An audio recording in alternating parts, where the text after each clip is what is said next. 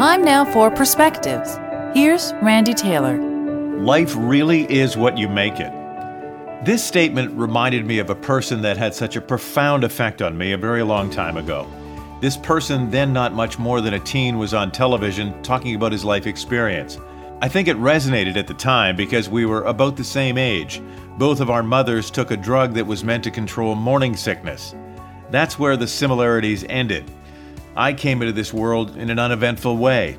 This guy was born with only small flippers where his arms and legs should have been. The drug was thalidomide. I will forever remember his interview. He was asked, Are you bitter about what happened to you and the limitations you have in life because of this drug? Very matter of factly, he looked into the camera and said, Look, I've been like this my entire life. I don't know what it's like to have arms and legs. I feel for people who were born with them and then lost them at some point in time.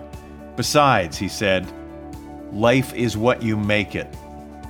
Listen to his words and allow them to sink in. Listen to those words life is what you make it. Coming from this guy. Here's what all this means, I guess. Compared to the cards that he was dealt, just imagine what you and I and anyone can do with what we were given. For Perspectives, I'm Randy Taylor. Have an incredible day and be well.